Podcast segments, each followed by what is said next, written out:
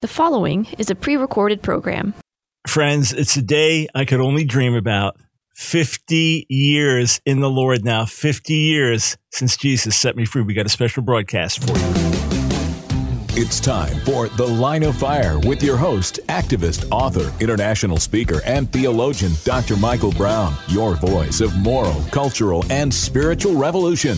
Michael Brown is the director of the Coalition of Conscience and president of Fire School of Ministry. Get into The Line of Fire now by calling 866 34 Truth. That's 866 34 Truth. Here again is Dr. Michael Brown. Hey, friends, this is Michael Brown, and I know it's a Friday broadcast podcast, but this is the only time this is going to happen ever that I celebrate my 50th birthday spiritually, my 50th anniversary in the Lord. So we've solicited some special questions from you online. I won't be taking calls today, but I believe you're going to be deeply and richly blessed as we celebrate God's goodness and grace together. I, I am overwhelmingly thankful, uh, holding back tears of gratitude and appreciation to the Lord for transforming my life 50 years ago.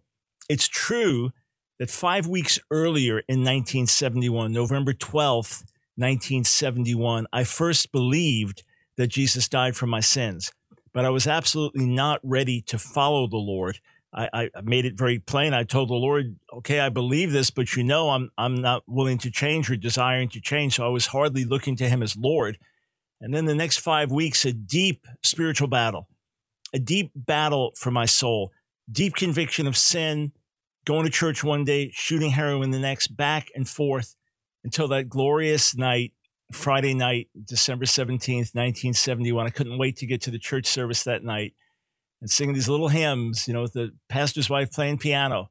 This is the same guy that would see Led Zeppelin and Jimi Hendrix in concert and the louder the music, the better. I, I, would scream at the top of my lungs at a rock concert if I could hear my voice. Uh, uh wasn't loud enough. Playing with our band every day, getting high, and know, just singing these old little hymns, so gloriously overcome by the joy of the Lord. And, and uh, in fact, let's let's put up that first picture from LS from LSD to PhD picture there. Yeah, that that was me for those watching as my hair was growing long, and you know, I never got a picture right at that last moment when I got saved to show you what I looked like. But but that was the guy, my hair growing long there in, in that picture. And there I am in, in a church service and so gloriously overcome by the joy of the Lord that I realized, wait, wait, this is something different. This is this is different than any drug high. This is different than any music high. This is different than any friendship high, sports high, just high of doing good, you know, good feeling for doing. I thought this is of a different quality. This must be what they call the joy of the Lord. And because I heard about that a lot in the church. And just at that moment, I, I, I had a clear mental picture. You may call it a vision. I saw it in my mind's eye. I saw myself filthy from head to toe, completely filthy from head to toe. And, and then I, I saw the blood of Jesus just wash me completely clean and I saw him put these white robes on me. And then I went from there and I was playing back in the mud. And right then I said, Lord, I will never put a needle in my arm again. That was the stronghold. That was the battle. That was the issue for me. Uh, I, I, I would have been willing to stop for a little while, but to say I will never put a needle in my arm again, that for me was the point of surrender to the Lord. And that was it from that day on. And I remember looking for the guilt because I felt guilty because of the conviction of sin stealing money from my father and lying to my mother and lying to my friends and the way I was living. I felt I felt guilty as God was convicting me. And I remember looking for the guilt. It's like the guilt is gone. The guilt is no guilt. The guilt is gone. Amazing. So, uh, in fact, put up one other picture. We think that this was me as a new believer. yeah, the hair a little longer. It's it's a little fuzzy, black and white. But we think so be, because it seems uh, on closer inspection that I have a little New Testament by me or in my hand. So this would have been as a brand new believer in our special school system that we had, which didn't have regular classrooms and, and all of that. And anyway, what mercy, what grace, 50 years. And what we're asking you to do today, if we've been a blessing to you, not asking for finances or anything like that, if if our ministry has been a blessing to you, if you've come to the Lord through our ministry, or you've been strengthened in your faith, or helped through difficult times, or just on a regular basis, we've been a blessing to you. Would you take a moment and send a word of encouragement to me and to our team and to glorify the Lord together?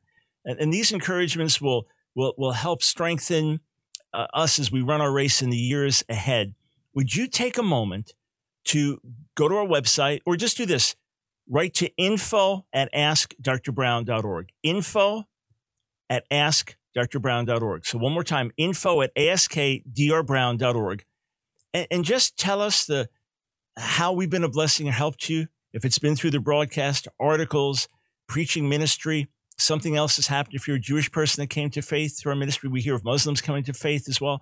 If, if you've been impacted by our teaching in different ways, just take a moment. It'll be a blessing to our entire team. Would you do that? Also, here's the other request. God has really strongly laid it on our hearts to blanket America with the line of fire broadcast. He's really strongly put it on our hearts to expand on radio all over America. Would you ask God for everything we need to do it? Again, not asking for finances, asking for prayer. Would you do that? Would you agree with us? This is not about me. I want to help people. I, I am so burdened to help believers across America and to reach those who don't know the Lord.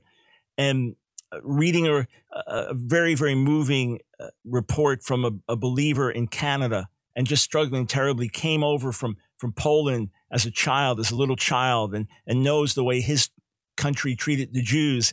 Now, as a Christian in Canada, he's just shocked at what's happening and think of you know raising his, his family there, and and just wrote and said, "You're a light in the darkness for me. You're a light in the darkness. Uh, we want to help more people, and reach more people, and strengthen more people. God knows it's, it's not about me wanting to be known. It's a matter of wanting to make Him known and help his people be strong in these very difficult times. So would you believe God with us? So shoot us a note if we've been a particular blessing or help to you recently or over the years and believe God with us in prayer that God would blanket America with the line of fire broadcast. Would you do that? All right. Let's go over to questions that were solicited uh, earlier this week. We'll start with this question from Wayne. Hi, Dr. Brown. Christian belief has shifted within the last 50 years. So I asked for questions that would tie in especially with, with my own walk with the Lord or what I've learned or history on today, this 50th anniversary of the day that the Lord really set me free from the sins that had so enslaved me. Hi, Dr. Brown. Christian belief has shifted within the last 50 years, and I'm considering with the rise of progressive theology how you have stayed the course and have you ever doubted Orthodox Christian belief? Okay, first, I've never for a minute questioned orthodoxy versus progressive theology, meaning either everything I believe from beginning to end was wrong and the Bible was not true, or I, I was in the faith and believing truth. In, in other words, liberal theology or the Bible's an inspired book, but not really the word of God, or really, we're not sure if Jesus rose from the dead, or all different religions have an equal way to God, whatever the direction. No, that has never had any pull on me. Those that try to use the Bible to support wrong beliefs, like say LGBT activism using the Bible, the arguments are so weak, they break down so easily that, that I've never questioned as much as I've looked at things and tried to see through the eyes of others but that has never interested me, nor have I ever seen life in it. And in other words, the progressive churches are not seeing young people set free every week. The progressive churches are, are not having all night prayer where people are encountering God. The progressive churches are, are not sending out missionaries who are laying their lives down to, to get the gospel to the least of these. So that's never tempted me in the least. Uh, where I did have some intense challenges to my faith was as a new believer in particular on a few different occasions dealing with ultra Orthodox rabbis. I met with many rabbis over those years, but a few times I really got hit with questions and could they be right? Maybe I'm wrong. And, and it brought me to a point of, of being on my face literally before God saying, I don't care if the whole church rejects me. I've got to follow you and your truth and be a faithful Jew, whatever that means. And conversely, I don't care if the whole Jewish community rejects me. I've, I've got to be a faithful Jew and follow you in your truth. And it was at times like that that my faith was actually deepened. going through that crisis and getting me to a deeper place of seeking and saying, God, what I will follow, I will follow your views. Eh, however, whatever, whatever truth is, I'll follow. That I was only strengthened in the process of doing it. So, you know, being it with secular professors, I, I got challenged. Uh, is the Bible really true? But then again, my experience with the Lord was so real. The way he transformed me, the way he worked in my life so consistently in those early years, I, I just couldn't doubt it. And his ongoing work. You know, one of my friends once said, the more I pray, the more coincidences happen. You know, he said it with a smile. People, that was just coincidence. Like, wasn't interesting. The more I pray, the more these so-called coincidences happen. I, I just had God working in my life and intimacy with him, fellowship with him. So I, I've never doubted in, in those ways. And where I did have those, those very intense, short uh, periods of trial, uh, yeah, that, that brought out a deeper faith. It got me to dig deeper, to study more, to seek him more earnestly. Uh, I, a few times when battling for someone's healing and losing them to cancer, you know, the agony of that, you know, you wonder, okay, is what I believe about healing correct? But I, I, just see the Bible is too clear. So I don't base my faith on experience, but on his promises. And then any consistency that's been in me is purely the grace of God uh, in the end. I mean, it's, it's to his glory. Um, Mark asked this because we always battle temptation and sin, please talk about your ups and downs and keeping your faith strong throughout. And when you messed up, what you did to not be discouraged. Thanks. The first thing is, uh, again, I am where I am by the grace of God. I'm, I'm in the Lord, following him, vibrant, full of faith, healthy, strong, 50 years after that night of surrender because of his grace. So we, we understand that no flesh boasts in his presence. The question is on a practical level, what do we do as, as fellow workers in the Lord? I'm going to answer this more fully on the other side of the break, but let me just say this. One of the key things you have to do is, is realize just like others have fallen, you can fall. Just like others destroyed their lives, be it with adultery or some other aspect of sexual sin, be it falling into deception, be it addiction to gambling, be it uh, financial mishandling, whatever it is, the first thing you have to start with is it could happen to me. I'm not invincible. I'm as vulnerable as anyone else, except for God's grace and except that I follow his path. So start there. Let him who thinks he stands, 1 Corinthians 10 12. Take heed lest you fall.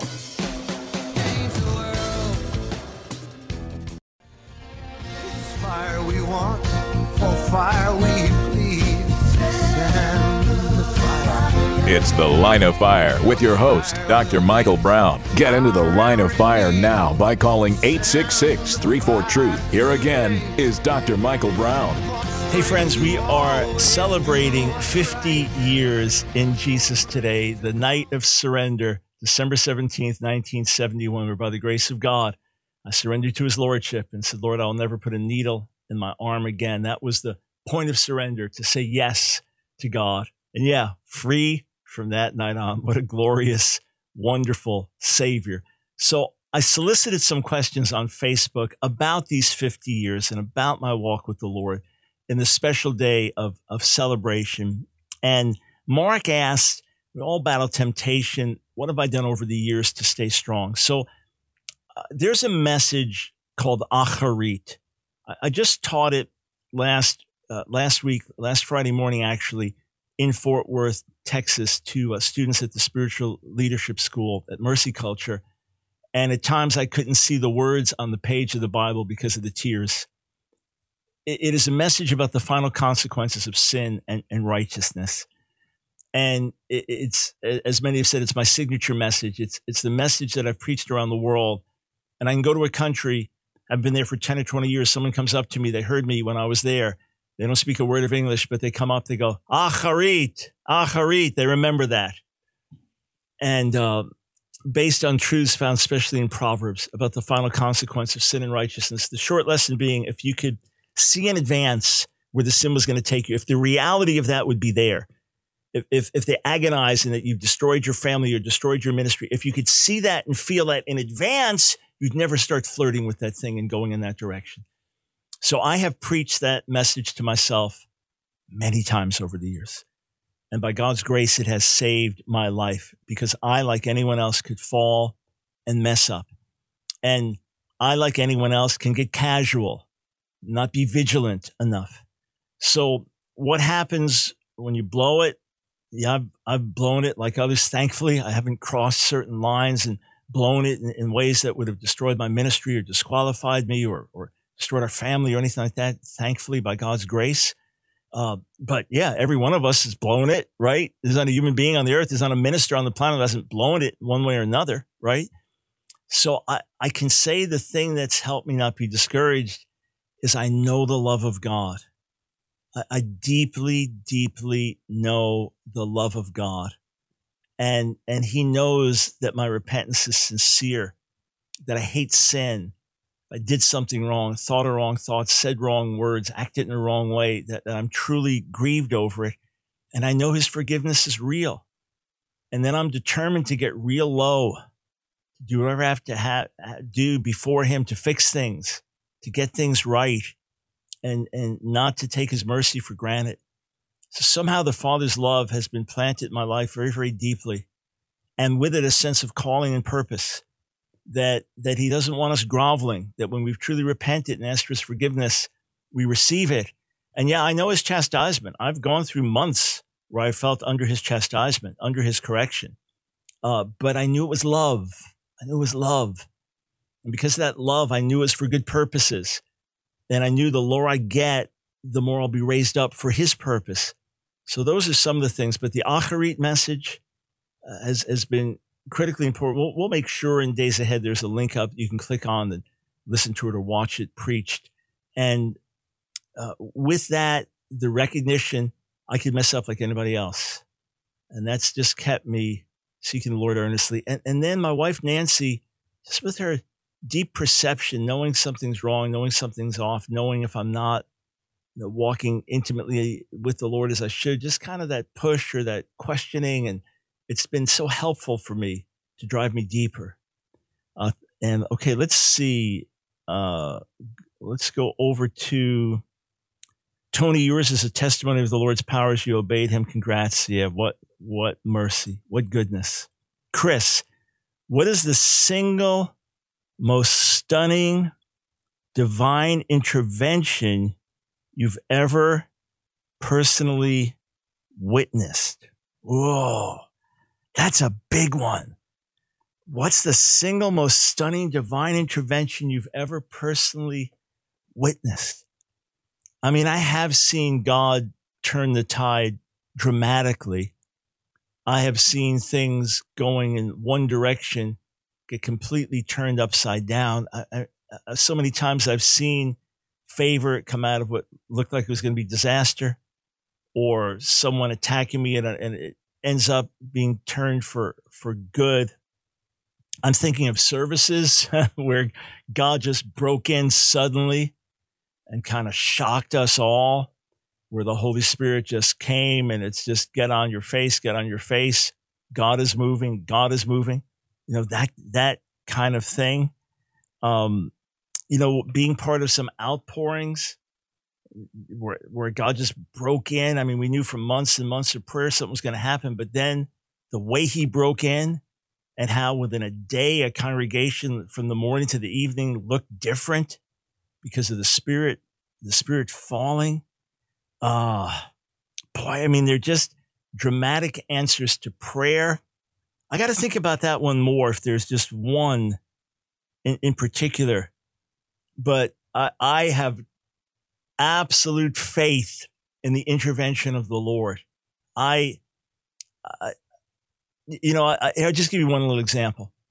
God called me to quit my job and go teach at Christ for the Nations Bible Institute. Uh, they had a branch on Long Island from 83 to 91, the famous school in Dallas, which continues strong to this day. I was just there pouring to the students and look forward to being with them more in the, in the years ahead. They had a branch on Long Island, 83 to 91. And, uh, when, when, uh, when I got the word from the Lord to quit my job and go teach this before they were hiring anybody, it was so I did it all by faith. I told I told my boss I'll be leaving at a certain point in the year. I told my mom we'll be moving an hour out to Long Island. She was a widow then, and and uh, you know, of course, told Nancy that the moment God spoke to me that first night, quit your job and go teach there. So we we put our house on the market, and uh, be, before officially being hired or anything, we had the word to do it and and I still remember uh, our house had had uh, sat on the market before we bought it for like a, a, year and a half, something like that, and we we found a house in in um uh, that we thought okay this is going to work near the new school out on the island. And the guy, as we're going to buy it, he says, "Okay, look. Uh, the only thing is, we've got another offer, and we, you know, we've got to close by by the end of the week, right? We had we hadn't put our house on the market yet. It had sat on the market a year and a half before before um, before we had bought it. So the guy the guy says, "Look, we need to close by the end of the week, and uh, you know, go to contract." I said, well, "No problem." I said, "Our house would be sold by that." We hadn't even put it on the market, but I had had this supernatural faith. There was this wave of faith. I, I was riding a wave of faith, like the gift of faith was operating. I just knew it. So call the local realtor. Okay, put our house on, on the market and so on. And uh, each day people come and looking at the house. It's, and, you know, oh, you have a beautiful house, Mrs. Brown, tell Nancy, they leave, whatever, you know, our little house then that we had our first house. So I, I remember taking a day off. It's like, okay, I got to pray this thing through. I got to pray it through. And uh, I, the guy calls me. He says, okay, look, we need to know because we have another offer and we need to know. I said, oh, uh, it'll be sold by the end of the day. Remember, it sat on the on, on, the market for a year and a half before it sold, and we were now asking more. This is three years, uh, roughly. Well, no, five years later, right? Five years later. So, so check this out. Check this out. So tell tell the guy it's going to sell by the end of the day. All right, it's been on the market three days. It's going to sell by the end of the day, and then we get a phone call shortly after that. Hey, listen, uh, here's the deal the people looked at the house last night, they really like it. Said, really? He said, yeah. He said, and they want to close immediately. He said, and in fact, to make sure you don't have to go through bank or anything, they're going to, they're going to pay with cash. it was just this supernatural faith thing that it happened. And I just, I just knew it, you know, was to fall into place and just could announce in advance our house will sell and, and all of this. And remarkably, for some reason at the closing, they wrote two separate checks. One was for the exact amount we paid when we moved in, and the other, the other was just what our profit was. And they didn't know. They just wrote two separate checks. And then when I told the realtor afterwards I, what happened, he goes, "You're not going to believe this." He said, "I felt bad that I couldn't get people to to go look at your house because I wanted to get all these people to go through. I knew you were in a hurry." He said, "So I just random went through my my card file and found this one couple. Thought maybe they'll look, and that's how it happened." But as I'm saying this, I remember the most dramatic intervention was with the, the birth of, of our first daughter, Jennifer. That's a whole other story. But that was the most dramatic answer to prayer when it had to come at a certain point so we could have Jen at home. That was the most sudden, like, oh my. But yeah, there have been a number of these o- over the years. Um, Michael posted, so you're officially a Jujube. Mazel tov. Yeah, a, a Jewish believer celebrating the Jubilee. Harry asked this question How many Jews have become believers in Yeshua because of your ministry? My respect and admiration for you, Dr. Brown. Okay, this is really, really God glorifying. I, I can't give you a number. It's impossible for me to even guesstimate. But I can tell you, and I'll answer more of this on the other side of the break. I can tell you that overwhelmingly, we have heard from Jewish believers over the years who say, I'm still in the faith because of your resources. In other words, they were, they were getting hit with objections. They were questioning, I'm still in the faith because your resources. That's one. And constantly, we hear from frontline ministries doing Jewish outreach that they are leading people to the Lord on a regular basis and the key is that they are using our resources. So I, I want to share more about that in a moment, but it is to the glory of God. Okay, we're going to be right back on the other side of the break. Join me in celebrating the mercy and goodness of the Lord. He who began, the one who began a good work, will bring it to completion.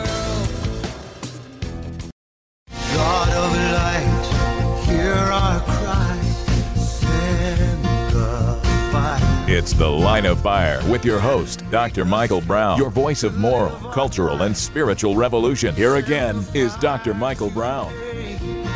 Hey, friends, it's a unique Friday on the Line of Fire broadcast. I'm taking questions about our journey in the Lord as this is 50 years. Yes, 50 years in Jesus, 50 years from that point of surrender.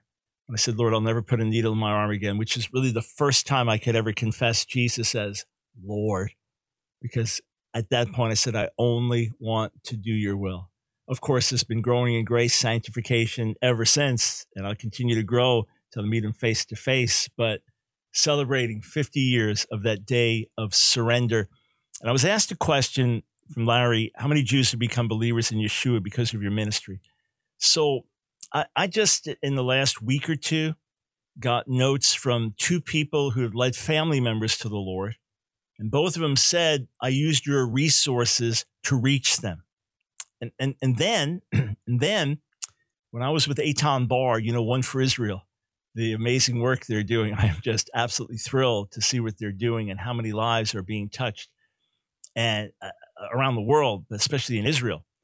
And he said they get thousands and thousands and thousands of emails and calls from people, Jewish people, Israelis wanting to find out more about Yeshua. He said, and we get, we hear from many Orthodox and even ultra Orthodox Jews secretly. And he said to me, he said, that's because we're using your resources and materials.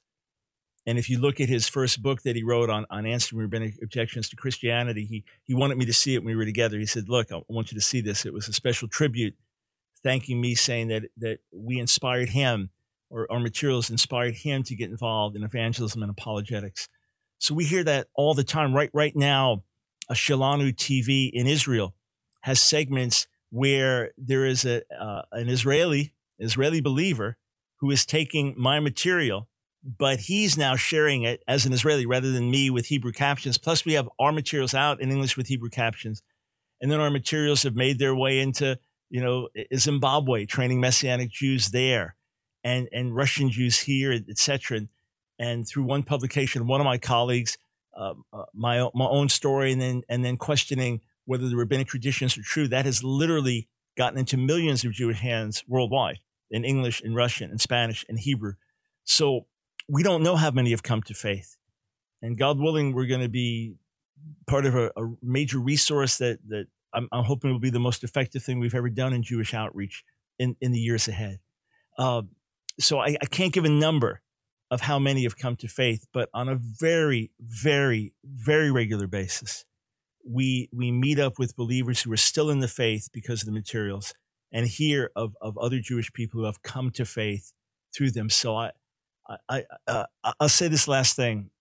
One ultra Orthodox rabbi uh, was speaking with me, and I asked him, this is some months back, I asked him, in, in your view, uh, how, uh, or in your community, so either those doing counter missionary work or in his ultra Orthodox community, how am I viewed?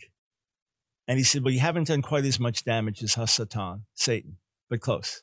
He said it with a smile but but meaning meaning that that is the that we're making a difference. Obviously, in his mind, it's the work of the devil. In our mind, it's it's making the Messiah known to our people.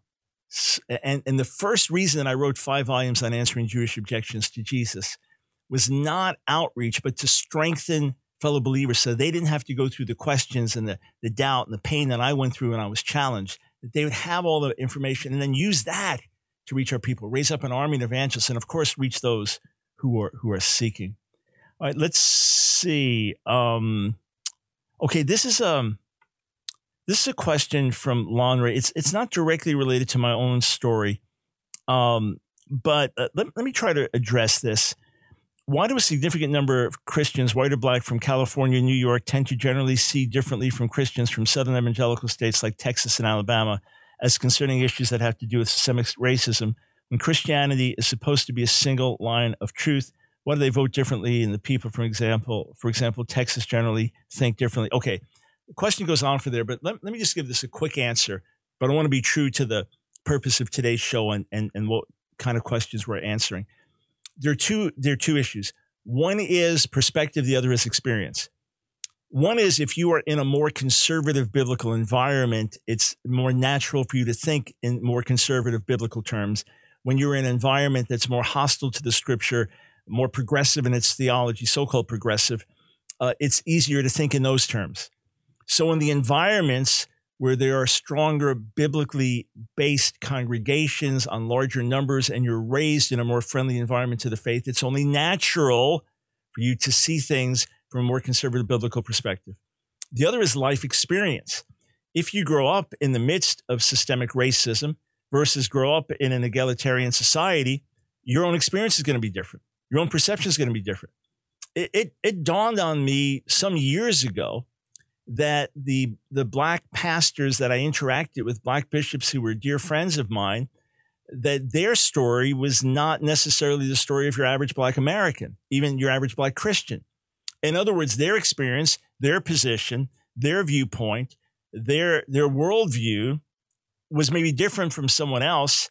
And eh, so again, it's just your own experience, background, how that translates out, how that fleshes out, right? And, and how much attention you give to what the media says. But uh, I'll give you an example. You can grow up in an egalitarian society. You can be one that's part of a multiracial church. You can look at stats and say, hey, you're more likely to be killed as a black person by a black cop or a white person by a white cop, you know, whatever it is, than the reverse and look at all the stats versus someone who grows up in a uh, in in a situation where there's still a lot of inequality, where the churches are really heavily segregated, where there's been more of a history of police brutality. And in your experience, when you see the news, you're, you're going to see it come to very different conclusions. So the gospel remains true. That remains unchanging. But depending on your own life experience, that's, that's going to dictate a lot of how you s- see things. And then where there are biases and wrong theologies, that can influence you there's more to say on this. And when we do our normal uh, calls, you're free to call in and ask. But just wanted to address that quickly. Uh, thanks for the Mazel Tov, Gregory. Okay, James asked this How do you keep the fire of the Spirit and not get distracted by good things, scholarship, speaking, etc., or bad things? We all have our ups and downs, but what is your advice for keeping that fire? Let's say 50 years ago, 25 years ago, and today. How best you abide in Him? Great question, James, and relevant to this moment. In my first years in the Lord, I just got lost in the Lord. I just had such a hunger and thirst to be with Him that it became an increasing life practice to spend hours and hours with Him. So, our church services, we had a lot of church services Sunday school, Sunday morning service, Monday night prayer meeting, Tuesday night service, Friday night service. Uh, over a period of years, we ended up adding a Wednesday night service and a Sunday night service because we had another location and the, the core believers, we were there for every service every time. But in addition to that, by the time I was saved a year, I spent at least six or seven hours with the Lord every day and with virtually no distractions while doing it. It's days before cell phones, days before cable TV, days before PCs and tablets and all of that. So I would spend at least three hours in prayer a day, and as Pentecostal praying in tongues at least an hour a day. I would memorize scripture one hour a day. I used to memorize 20 verses per hour and then I would read the word at least two hours a day. So that laid a foundation in my life. But over the years, once I started going to college, then married, and with our first child, and now getting into scholarship, I left my first love. I, I was still a very committed believer, very serious believer. My wife and I sponsored refugees from Vietnam, brought them in our home as, as most of our church was doing in those days. We cared for other poor and needy. I mean, that was just our lifestyle we were very the my university colleagues, faculty, you know, the the professors, the students, they all knew me as a committed believer. But I'd left my first love. Scholarship became an idol for me, and and it was through the prayers of others that God helped reignite the fire in my life and brought me to deep repentance over a period of months in '82. And, and then after that, I thought, okay, I always have to be careful. My tendency to this day is to get distracted with good things, to overwork to push too hard, to get absorbed with writing, to get absorbed with speaking, to get absorbed with with serving and going and doing. So uh, my my weakness is not that I'm going to spend all day watching television or all all day playing sports or something. Yeah, I'll, I'll chill. I'll, I'll I'll I'll watch something you know clean. Uh, watch some sports, chill. That yeah, that's I do that, or you know, play some games with with family. But that's not my that's not my weakness. My weakness is I, I overcommit. My weakness is I'm going to push too hard doing gospel work and neglect the secret place with God. So it's something because I left my first love and because I was heading down a path where where I could have just put academics and scholarship as the end all, as as opposed to carrying the, the flame of revival fire that God's put in my heart and, and intimacy and first love and making that first and everything flow out of that. So because of that, there's this self correction. In other words, I got to go back. I got to go back. I got to go back. I got to go back. I've got to spend more time in his presence. Even in the midst of revival, in the midst of four years in Brownsville with the most glorious services imaginable in the presence of God and us on our faces worshiping, I got so busy, was pushing so hard that then I, I began to neglect private time alone with the Lord and got too tired. and, and, and that's unhealthy spiritually. So it's just been okay when I see that time not spending enough time with God, there I go on my tendency to overwork and get overcommitted. It's like, okay, pull away.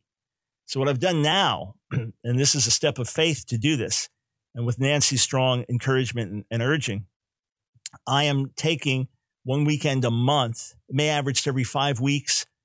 Um, I've done it six times since since May. Just this past weekend, this last weekend is the last time of the year. But I'm taking a weekend a month, not to travel and speak. So this is a faith step too. That means that we have to trust God. Whatever finances would have come in for the ministry when I'm out on the road, right? We're trusting that God's going to bring in other ways, and uh, just spending a weekend alone with the Lord. So I'll finish radio on a Friday, and let's say I'm I'm, I'm home, right? Finish radio on a Friday, go to the grocery store, get my salad stuff, etc., and then head over to to a place. Could be a little hotel suite, could be some little cabin somewhere, whatever, and and just lock myself in. Don't leave the place just for the weekend. So that means, aside from meals or just you know just relax for a little while, I'm spending my time in prayer and in the Word. So all night Friday night, all day Saturday, Saturday night, all day Sunday, Sunday night, and then come back home on Monday. And it's been wonderful. Oh boy, I've been encountering the Lord, friends. I've been encountering the Lord, meeting with Him, and pressing in in prayer. And it's it's just been beautiful and wonderful. So that's key. That's just key. I, I have to consciously push myself in the other direction. Sometimes it's just a daily prayer commitment but something to push myself in the other direction and make sure that I'm walking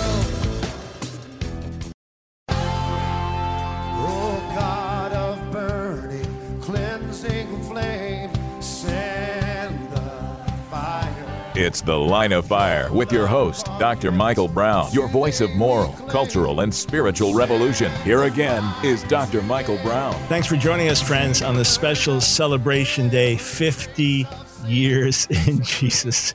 And you know what blows me away? I don't think I would have made it to my 18th birthday. I got saved when I was 16.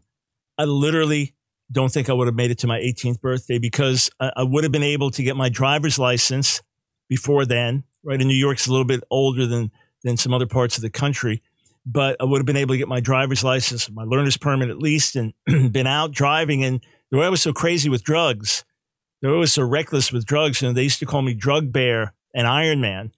And because I would take these massive quantities, way, way more than a normal human being should be able to, to take, and just to see how far I could go. And, and I, sometimes I couldn't distinguish reality from, from hallucination. Uh, I remember doing massive doses of LSD or mescaline and, and I'd be walking down the street with my friends and it was the middle of winter and I couldn't tell what the weather was. Uh, literally, I, I couldn't tell if I needed a coat or not. And then everything would become a hallucination. In, in, other words, the cars on the road would morph into other things and, and, and the trees would become cartoon trees. And so I would walk with my hand in front of my face. Literally, I'm, I don't kid, I'm not kidding you. I would walk with my hand in front of my face because I couldn't distinguish hallucination from reality. And you think, okay, what happens if you're driving a car? And I was foolish enough, I probably would have done it. And just, hey, let's see what happens, or let's see how far I can go. Or you get some paranoid thing, you're on some bad drugs and you get some paranoid thing, you're driving fast, whatever. I, I literally don't think I would have made it to my 18th birthday. Plus, I experimented seeing how far I could go without overdosing. So, what kind of jerk were you? I was a jerk. I was an unsaved jerk. I, I was. So, you know, my brain was just fried, just all the drugs. And, and then, even though uh, smoking pot initially didn't do anything for me, once I was getting high all the time, I would smoke pot all the time as well. So sometimes morning, eve, afternoon, evening, smoking pot and doing other drugs. Remember when I got saved, it, it took some weeks for my head to clear. And I realized my head wasn't clear because of kind of interacting with, with my other friends who had gotten saved and gotten off drugs. And I realized, boy, they're a lot sharper than I am.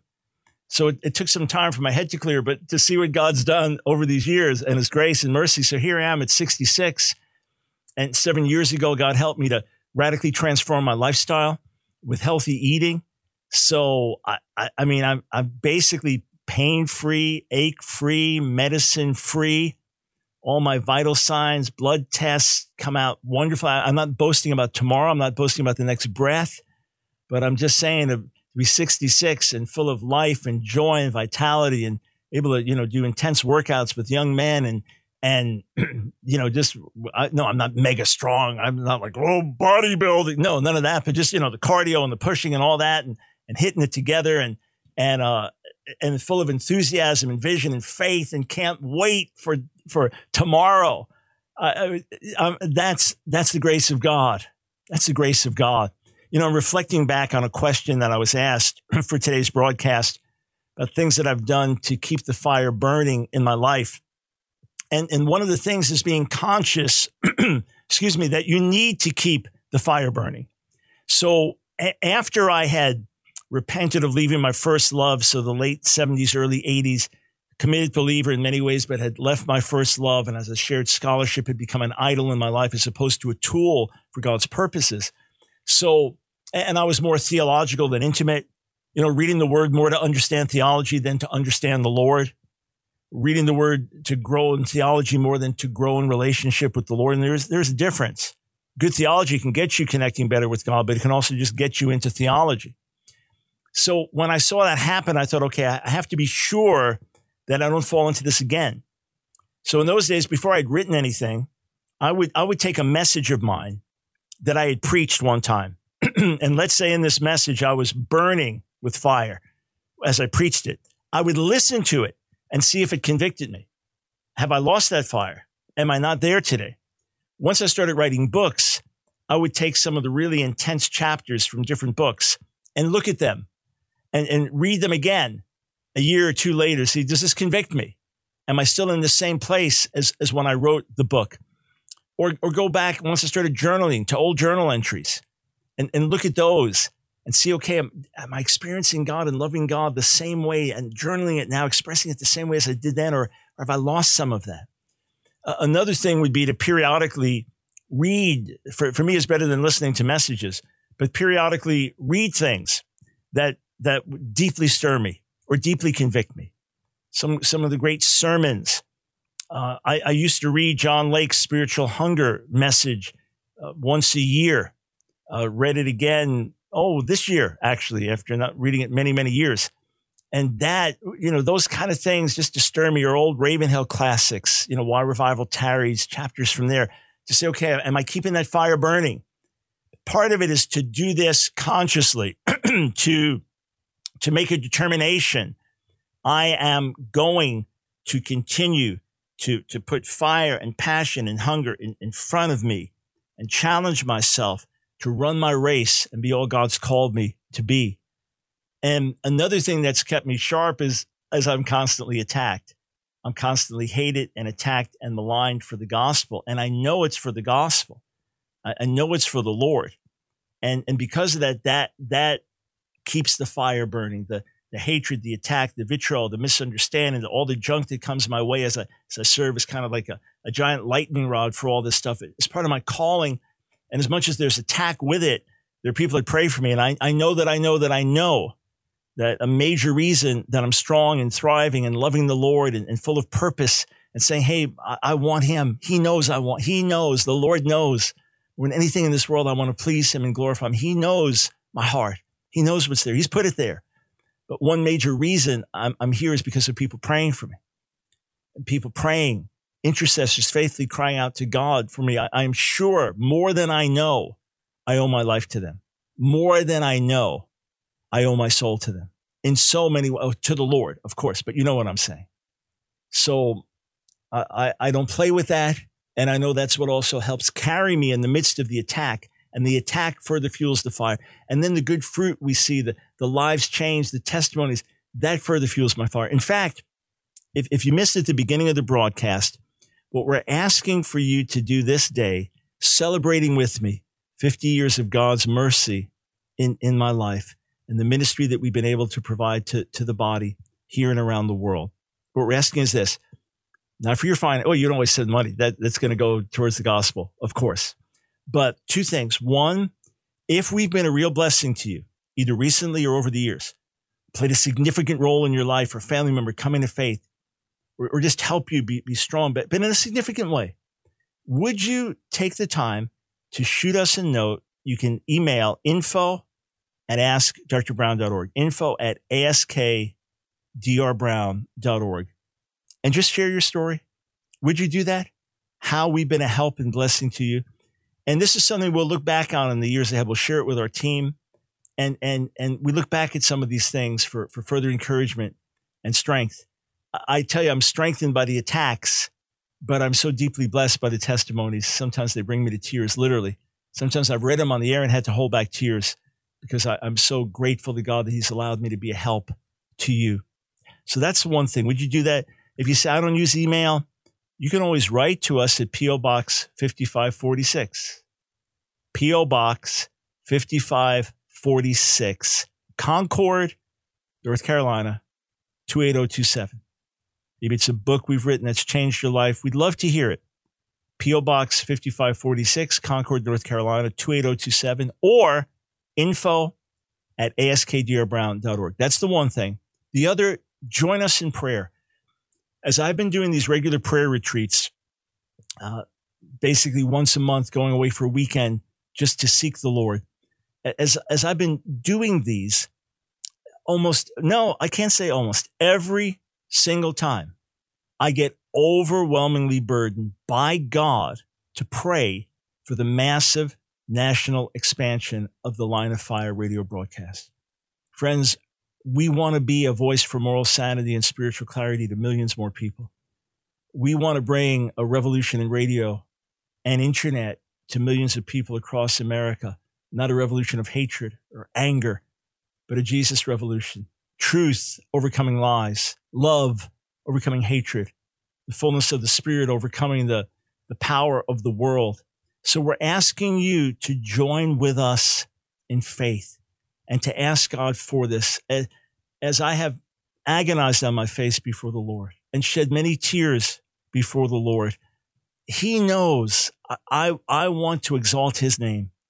He knows I want to declare His ways and declare His truth to a wider and wider audience. And He knows I want to help people who are struggling. I, I want to help those who are hurting. I want to help those that, that, that need equipping and empowering because in Jesus, we are overcomers and world changers. There's so many more Jewish people we want to reach with. As we were on certain key cities in America that we're not on now on the radio, we get regular calls from Jewish listeners. We, want to be back on some of these stations. So we're simply asking you to believe God with us, that He would amplify this voice, which serves as your voice. The things that burden you, the things that convict you, the things that concern you, by God's grace, we've got a great platform and we're able to shout out your burden, your concern together to the nation. So, would you do that? Would you believe God with us? It's my request to you on our 50th anniversary in Jesus on the special broadcast that the Lord would allow us to blanket America with the line of fire broadcast and that by His grace would help spark revival in the church and gospel based moral and cultural revolution in society and ultimately we contribute to the salvation of the lost sheep of the house of Israel. That's why we do what we do. let me just end by saying, Jesus, I'm so grateful to you for your amazing mercy and, and love. My life is yours. God bless you.